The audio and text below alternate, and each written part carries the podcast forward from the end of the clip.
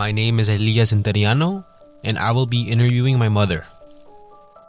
When and where were you born? I was born in 1989 in San Miguel, El Salvador. Where did you grow up? I grew up part of the country and the city side of El Salvador with my grandparents. Who were your parents? My parents were Berta Flores and Juan Antonio Benavides. My father was kind of never present in my life, but my mom has always been there for me the whole time.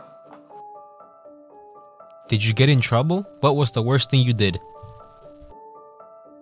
As a child, I always kept getting in trouble because I would not listen to my parents and like to go outside and play with my friends. The worst thing I have done has been trying to leave my house in the middle of the night.